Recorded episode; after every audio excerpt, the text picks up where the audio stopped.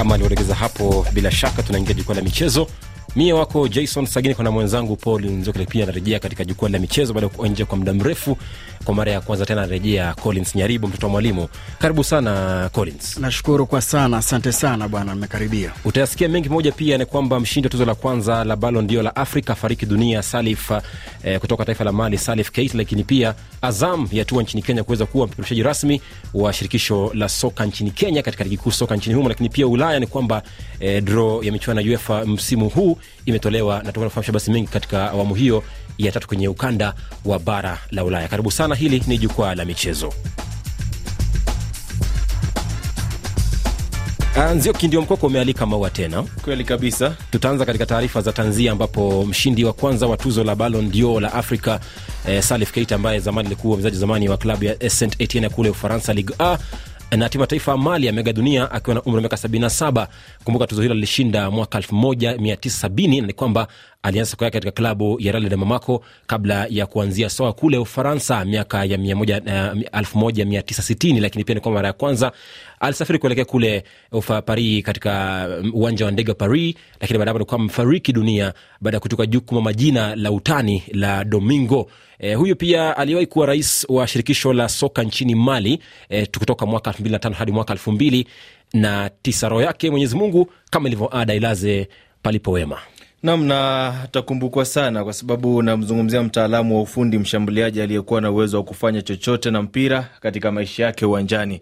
Kwa hivyo ukimwangalia na mengi ya kusimulia katika maisha yake, unazungumza akikwenda kujiunga na klabu ya Saint Etienne anatumia gari aina ya teksi. Kwa hivyo eh, klabu ya Saint Etienne walifaidika pakubwa na wakafanya biashara ambayo ilikuwa na faida kubwa.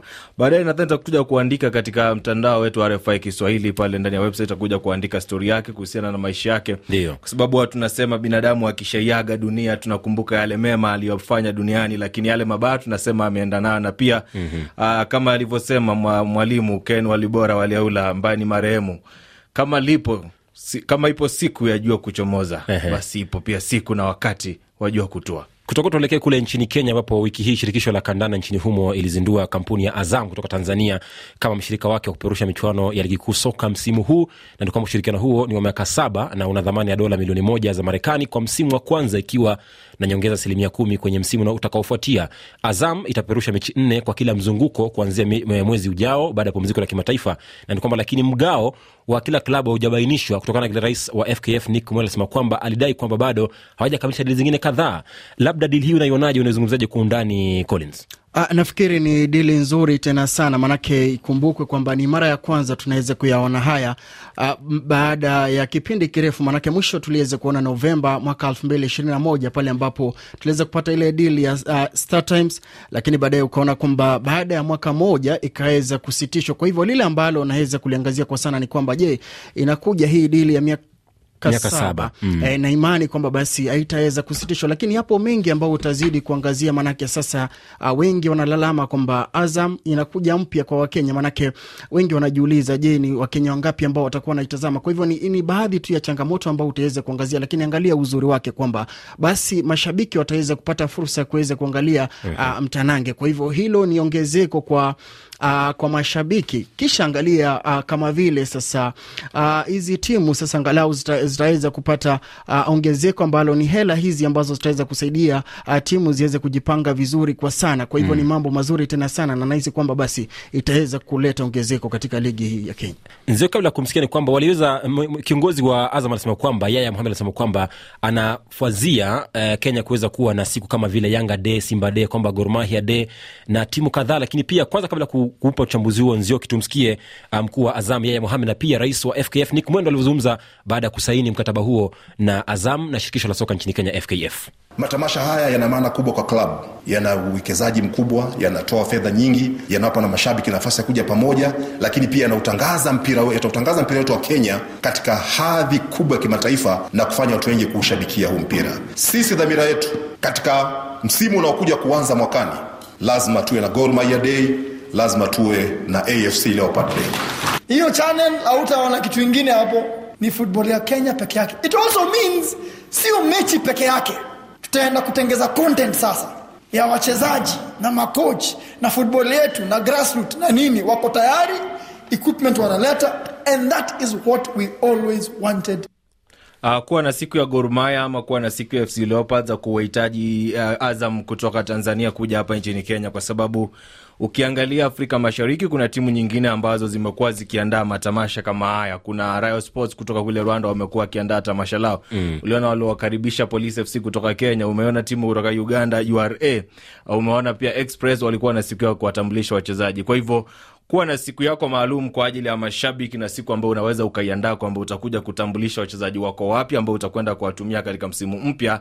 Hahitaji Azam kutoka Tanzania kuja Kenya kusema kwamba tunahitaji hizi siku ziwepo. mm-hmm. Ni siku ambazo zilifaa kuanza mapema sana. mm-hmm. dili yenyewe unazungumziaje Uh, dili ni nzuri kwa sasa kwa sababu ukiangalia, nasema kwa sasa kwa sababu ukiangalia uh, Supersport waliokuwepo zamani walikuwa na mkataba ambao ulikuwa ni afadhali mm-hmm. akiela kulinganisha na mkataba wa Azam wa sasa hivi, lakini pia unaangalia ligi ilikuwa imefika mahali ambapo bidhaa imekuwa mbovu. Hata mtu ambaye anakuja kuwekeza pesa zake hapo itabidi kidogo muite na mwambie maneno matamu. Kwa hivyo kwa sasa tuseme wamejaribu, wameokoa ligi mahali ambapo wameipata. Kumekuwa na mechi tatu leo katika ligi hiyo ya kenya ambapo Murang'a seal limbukeni wao mpata ushindi wa pili mfululizo baada ya kupiga homeboys moja bila katika uga nyumbani wa st sebastian kule muranga wakati taska nayo ikiambulia sare moja moja na kariobangi sharks lakini bingwa mtetezi gormahia ameishinda ama imeishinda ulinzi stars bao moja kwa bila. Kule tanzania na burundi kuna kukoje Nianzie kule Rwanda ambapo AS Kigali wameambulia kichapo dhidi ya Gasogi United wakishindwa magoli mawili kwa moja. Bugesera wakapata ushindi wa magoli manne kwa sifuri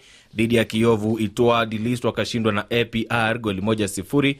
Marines wakapata ushindi goli moja sifuri dhidi ya ND Cells, lakini Musanze wakapata ushindi wa magoli mawili dhidi ya moja la Sunrise. Na kule Burundi Amasipiri wameshindwa na Aigle goli moja sifuri. Timu ya majeshi Musongati wakishindwa na Le Messenger Ngozi goli moja sifuri. Dynamic wakawashinda Magara Young Boys goli mbili kwa moja. Lakini pia usisahau Tanzania hatujakuwa na mechi kwa sababu mm-hmm. tayari wao wameita timu kampini, timu ya taifa kujiandaa na mechi ya kufuzu kuelekea kombe la mataifa ya Afrika. Lakini kule Afrika Kusini kuna mechi moja ambayo leo hii limevutia hisia za mashabiki wengi, Kaizer mm. Chiefs dhidi ya Mamelodi Sundowns kwenye kombe la MTH Super Cup. itakuwa ni kubwa sana hiyo siku ni kwamba kule rwanda ambapo ni kwamba katika mchezo wa kuendesha baiskeli ni kwamba shirikisho hilo rais wake Abdalla murenzi amejiuzulu baada ya kuwa kwa ofisini kwa miaka minne ni kwamba alichukua nafasi hiyo mara ya kwanza mwaka 2009 akiwa kaimu rais lakini alikuwa rithi mikoba ya rais wa hapo zamani Aimable Bayingana ambaye pia alijiuzulu katika nafasi kama hiyo.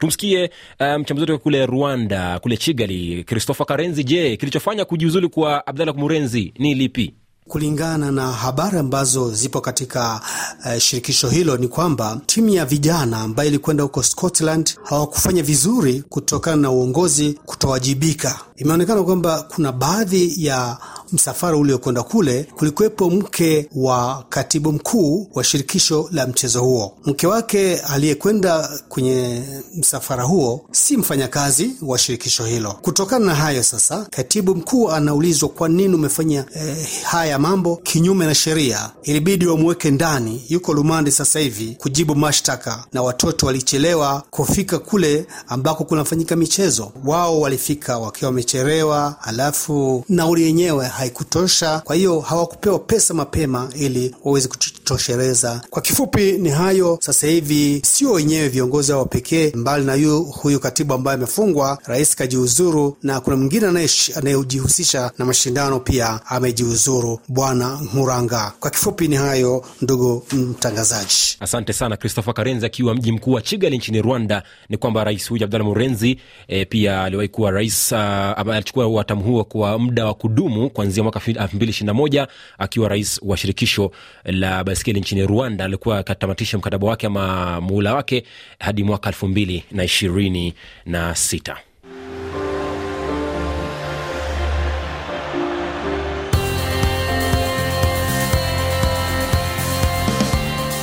tunazidi kurindima ndani ya jukwaa la michezo rfi kiswahili saa 11 na dakika 45 eh, ukiwa kule goma bujumbura na chigali bila shaka pia kule kampala ni saa 12 dakika 45 lakini kule goma tupata kupitia eh, kule bukavu kupitia mitabendi ya 98 fm lakini kule kisangani 105 bukavu 98.0 fm lubumbashi pia 98.0 FM. Tuangazie michezo ya soka kufuzu kuelekea klabu bingwa barani ya Afrika kwa wanawake, ambapo timu ya JKT Queens kutoka Tanzania ndio watakuwa wakilishi rasmi kwa mara ya pili na kwa mara ya kwanza wanafuzu kuingia kwenye michuano hiyo kuelekea Cote d'Ivoire baadaye Novemba mwaka huu, na waliweza kutoka kwenye fainali baada ya kuipiga e, timu ya CBE kutoka Ethiopia magoli matano kwa manne kwenye hatua penalti baada ya sare ya bila bila kwenye muda wa kawaida na pia muda wa ziada. Unaizungumzia JKT Queens baada ya kuiondoa CBE, maanake CBE ni mara ya pili wanabanduliwa kwenye awamu ya fainali mchezo ambao ulikuwako ni mgumu tena sana. Waliweza kujituma sana hawa Sibi, lakini ukiweza kuangalia kwamba hawakuweza kuzitumia zile nafasi ambazo waliweza kupata vizuri. Kwa hivyo hilo la kwanza, lakini ukiangalia mchango wao, uh, angalia hawa JK, eh, JKT Queens kwamba mechi zote tayari wameweza kushinda, inakuonyesha kwamba basi waliweza kujituma tena zaidi. Mkufunzi Esther Fred eh, Chaburuma huyu amehakikisha kwamba wachezaji wanafanya vizuri, na ndo maanake basi tuweze kuona matokeo haya mazuri. JKT Queens walipofika Viga Queens, je, wana uwezo huo? Uh, JKT ulia, ukiangalia walicheza fainali na CBE ya Ethiopia. Ni timu ambayo imethaminiwa na benki moja kule nchini Ethiopia na ni timu ambayo sio rahisi, na ukiangalia, nilikuwa nafuatilia mashindano na wewe, tulikuwa tunasema kwamba timu ambazo zilikuwa ngumu kidogo ilikuwa ni CBE, lakini vilevile Vihiga Queens kutoka nchini Kenya. Kwa hivyo ukiangalia sasa hivi wamerudisha taji Tanzania, kwa sababu makala yaliyopita wali ukanda wa Afrika Mashariki uliwakilishwa na Simba Queens kutoka Tanzania.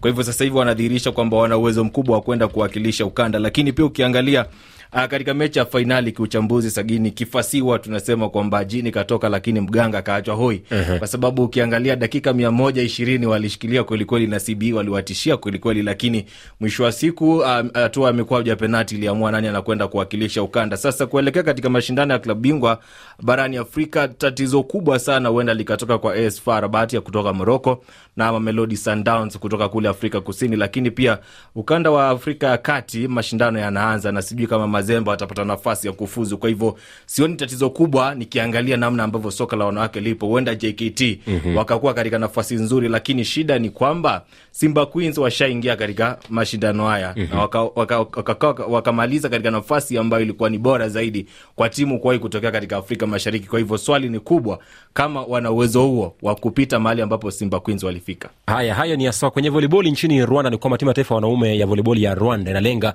kuweka historia na kufuzu kwenye awamu ya nusu fainali kwa mara ya kwanza katika michuano ya bara Afrika itakayo ambayo ilianza jana jijini Cairo kule Misri, na wanalenga kufanya hivyo baada ya kufanikiwa kufanya hivyo katika michuano ya bara Afrika na pia michuano kwa timu ya wazidi miaka 21 pia miaka 19. Ni kwamba kwa vijana wa kocha Paulo de Tasso, nafasi hii ya masafari yao ni gani? Manake e, asilimia wanaokumbwa nake katika makala 21 2021 ilikuwa nafasi ya sita. Alitaja nahodha wao Wycliffe Dusenge kwamba wao ni underdogs, lakini ukiweza kuangalia kinachonifurahisha ni kwamba wana wanaleta wana wachezaji wawili wenyewe wanaleta vitu tofauti, maanake kuna wachezaji wadogo ambao wanaingia kwenye kikosi ambacho tayari eh, kina wachezaji ambao ni wazoefu. Kwa hivyo nahisi kwamba basi wataja kujisukuma kwa sana mm-hmm. eh, ili kwamba tuweze kuona mambo yatakwenda vipi. Ni kwamba pia michuano hapa yanatumika kuweza kufuzu kuelekea michuano Olimpiki mwaka ujao kule Paris nchini Ufaransa. Lakini kando na hilo, kule nchini Uganda, Paul, ni kwamba Uganda imepata medali ya kwanza katika mashindano ya Pentathlon Championship inaendelewa kule eh, Cairo, Egypt, ambayo inaisha kesho, na ni kwamba walipata medali hiyo kupitia mchezaji Rashid Najuma na Marshal Victor Miro ambao ni wanafunzi katika chuo kikuu cha ndege, baada ya kuogelea vizuri katika mashindano ya kuogelea na pia mashindano ya fencing. Ni kwamba inakuwa medali ya kwanza kwenye mashindano hayo kuwahi kupatikana kwa taifa la Uganda eh, katika makala haya ya mwaka elfu mbili na ishirini na tatu. Kutoka hapo tuangazie timu ya taifa Kamerun, ambapo ni kwamba golkipa Andre Onana baada ya kujiuzulu ama kustaafu soka rasmi ya kimataifa mwezi Desemba mwaka jana kwenye kombe la dunia amerejea tena kwenye klabu ama timu ya taifa Cameroon katika kikosi ambacho kitakuwa nachuana na timu ya taifa Burundi kuelekea michuano ya AFCON ya uh, Septemba mwaka huu tarehe kumi na mbili namna ukiangalia kocha Rigobert Song akizungumza na kikundi cha wanahabari amesema hakukuwa na matatizo yoyote, lakini kupitia ukurasa wa Instagram wa Andre Onana akasema uongo uzaa maua lakini sio matunda mm. Kwa hivyo inaonekana kwamba ndio ni kama kulikuwa na mvutano ambao tayari kocha Rigobertson anaonekana kufunika, lakini Onana ndio hivyo sasa, anarudi katika timu ya taifa. Huwa linatokea, utamkumbuka mchezaji wa Chelsea na timu ya taifa ya Nigeria, Babayaro, mwaka elfu mbili na nne kule Tunisia, walifanya kisa kama hiki katika kambi yao, wakati huo wakishiriki katika kombe la mataifa ya bara Afrika, na wakafukuzwa kampini, lakini baadaye mm-hmm. wakaitwa katika timu ya taifa. Kwa hivyo kama ulikuwa umekosa nidhamu ama mkatofautiana na kocha, huenda nafasi yako ikaonekana kubwa, kwa sababu kumbuka, Cameroon inaenda kucheza katika mechi muhimu sana, wakishinda wakishinda watakuwa wanafuzu ama wakipata sare watakuwa mm. wanafuzu katika kombe la mataifa ya Afrika mwaka ujao. Andre Onana mechi yake ya 34 amechezea timu ya taifa Cameroon Indomitable Lions. Safari hii viwango vyake vijakuwa bora katika vilivyokuwa alipokuwa na Cameroon kule Qatar mwaka jana. nafikiri vitakuwa bora tena zaidi, manake nilishtuka sana miaka ishirini na sita kuweza kujiuzuru kutoka kucheza kwenye eh, kwenye international level, basi na kuonyesha kwamba ilikuwa ni jambo la kustusha tena sana. Angalia mchango ameufanya pale Ajax, eh, kisha angalia kwamba huduma zake zikaweza kuonekana ameletwa pale United. Kwa hivyo inakuonyesha kwamba ni mzuri, na nahisi kwamba basi uh, watakapoenda kukutana na Burundi, basi ataweza kutoa yale makucha na kuweza kuonyesha uh, mchango wake muhimu sana, kile ambacho Kamerun walikuwa wamekikosa.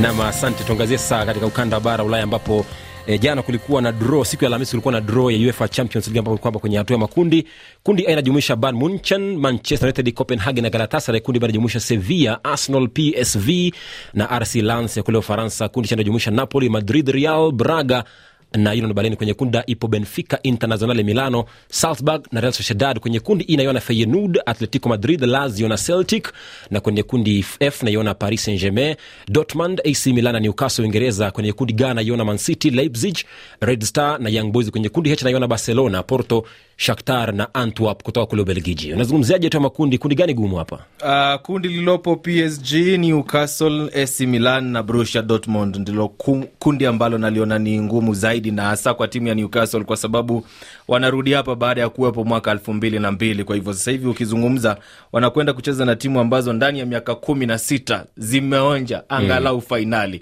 Hapa unazungumzia Bayern Munich ambaye ameonja fainali akiwa na Borussia Dortmund, na unamzungumzia AC Milan ambaye ametoka kupoteza kombe mikononi mwa Manchester City. Kwa hivyo ndilo kundi ambalo naweza nikasema ni ngumu zaidi. Nimeona utani mitandaoni, watu wanaitania Manchester United dhidi ya Bayern Munich, lakini niwape wana Man United eh, off, uh, wa, wa, wa, waondoe hofu kabisa, kwa sababu Bayern Munich wanapigika bana. Kama wana Thomas Tuchel wanaweza Arsenal kwenye kundi lao, kundi rahisi ama kundi gumu? Ah, rahisi Wanarejea baada ya kuwa nje kwa miaka saba hivi. rahisi kwa sana na nahisi kwamba basi labda huenda waka- na ule mhemko na msheshemko kuhakikisha kwamba wana mahiri na kushamiri, manake Sevilla, angalia PSV na Lens, kuna wale walikuwa wanasema inakaa ni kama vile Uropa, Kwa hivyo nahisi kidogo kwa Arsenali mteremko.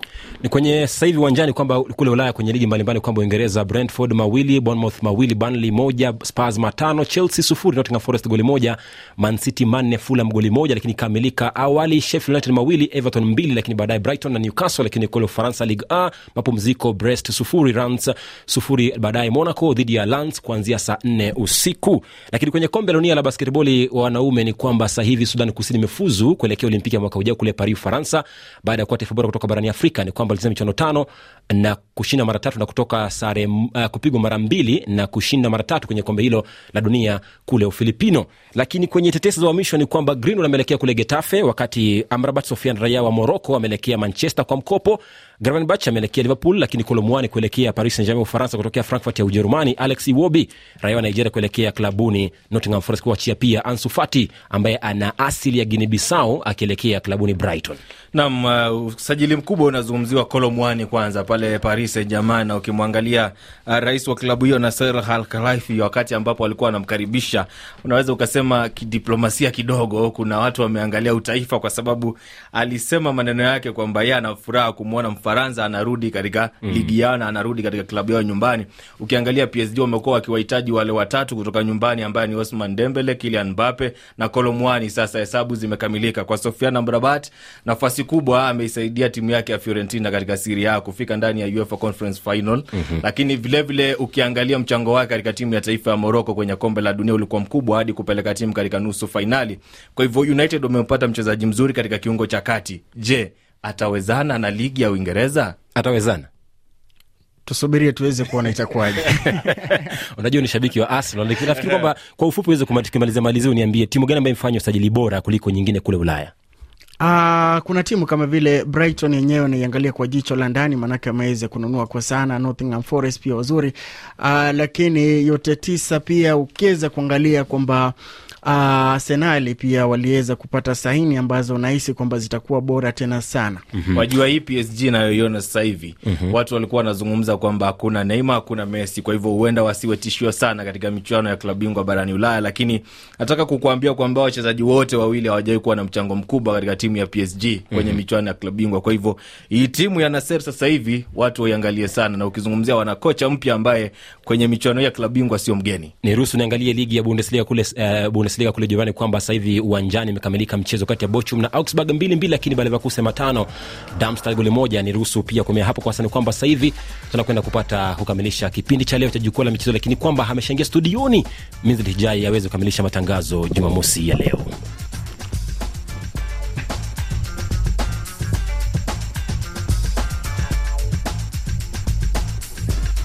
na msikilizaji, ni tamatisha matangazo, lakini kukumbusha baadhi ya taarifa tumekuwa nazo jioni hii. Rais wa DRC Felix Tshisekedi aelezea kusikitishwa na mauaji ya karibu watu 40 waliouawa katika maandamano ya kupinga ujumbe wa kulinda amani Umoja wa Mataifa MONUSCO. Maelfu ya raia waandamana nchini Niger kushinikiza kuondoka kwa wanajeshi wa Ufaransa, na India afanikiwa kurusha chombo chake angani kulichunguza jua. Tunatamatisha rasmi na kibao kutoka kwa Jimmy Buffett.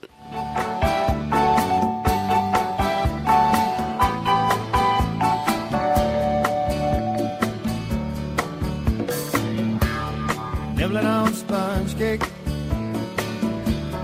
watching the sun bake. All of those tourists covered with oil. Strumming my six string on my front porch swing. Smell those shrimp, they're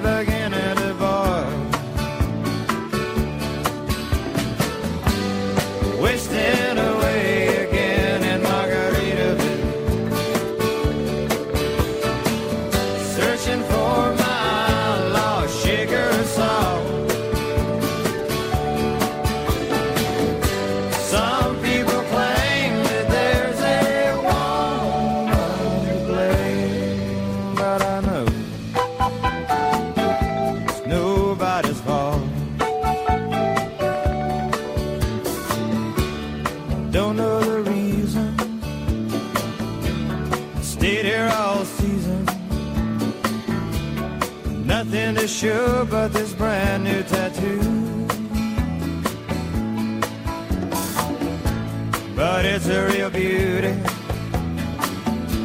A Mexican cutie.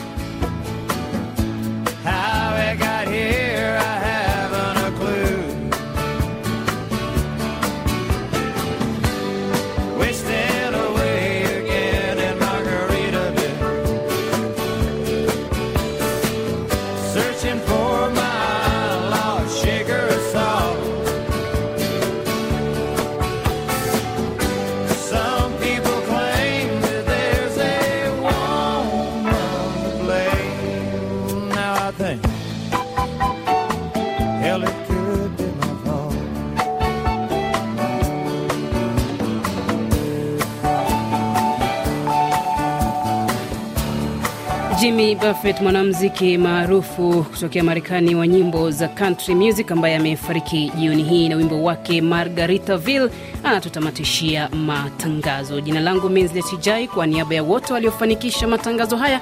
Matangazo mengine kwa lugha ya Kiswahili kesho asubuhi saa moja na nusu Afrika Mashariki.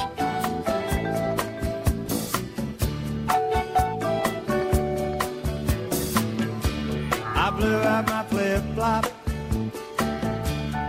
stepped on a pie.